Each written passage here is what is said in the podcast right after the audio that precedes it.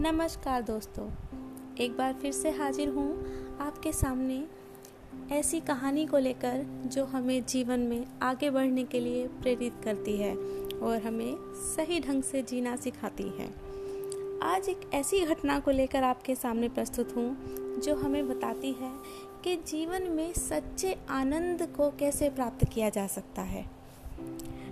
कहानी शुरू होती है गुरु रामदास से। गुरु रामदास, जिन्हें कौन नहीं जानता। छत्रपति वीर शिवाजी के गुरु रामदास, नगर भर में उनका बहुत सम्मान था।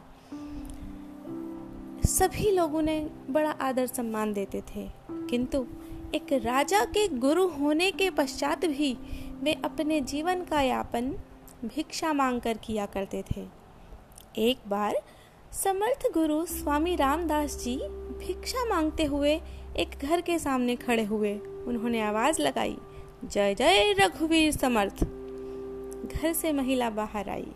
उसने उनकी झोली में भिक्षा डालते हुए कहा, महात्मा जी, कोई उपदेश दीजिए? महात्मा बोले, नहीं पुत्री, आज नहीं, कल दूँगा। दूसरे दिन स्वामी जी ने पुनः उस घर के सामने आवाज़ दी। जय जय रघुवीर समर्थ। उस घर की स्त्री ने उस दिन खीर बनाई थी, जिसमें बादाम पिस्ते भी डाले थे। वह खीर का कटोरा लेकर बाहर आई। स्वामी जी ने अपना कमंडल आगे कर दिया। वह स्त्री जब खीर डालने लगी तो उसने देखा कि कमंडल में गोबर और कूड़ा भरा पड़ा है। उसके हाथ ठिटक गए। वह बोली, महाराज, यह कमंडल तो गंदा है। स्वामी जी बोले हाँ गंदा तो है, किंतु तुम खीर इसमें ही डाल दो। स्त्री बोली, नहीं महाराज, तब तो खीर खराब हो जाएगी। यह खीर मैंने आपके लिए बड़ी लगन और मेहनत से बनाई है। दीजिए यह कमंडल, आप इसे मुझे दीजिए, मैं इसे शुद्ध करके लाती हूँ।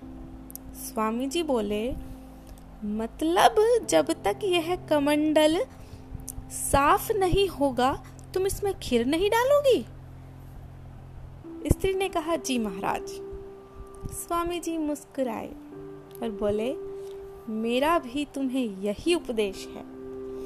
मन में जब तक चिंताओं का कूड़ा कचरा और बुरे संस्कारों का गोबर भरा है, तब तक उपदेशामृत का कोई लाभ न होगा।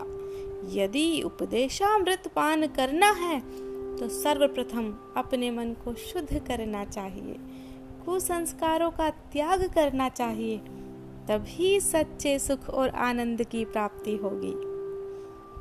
तो दोस्तों, यदि उस स्त्री की भांति ही हमें अपने जीवन में सुख और शांति के आनंद को अनुभूत करना है तो उसके लिए हमें अपने मन को सबसे पहले शांत करना होगा।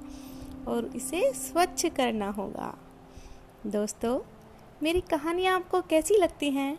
कृपया अपने विचार मुझसे ज़रूर साझा कीजिए। आपके सुंदर विचारों और सुझावों का मुझे सदैव इंतज़ार रहेगा। फिर मिलती हूँ कुछ ऐसे ही नए नए रोचक प्रसंगों के साथ। नमस्कार।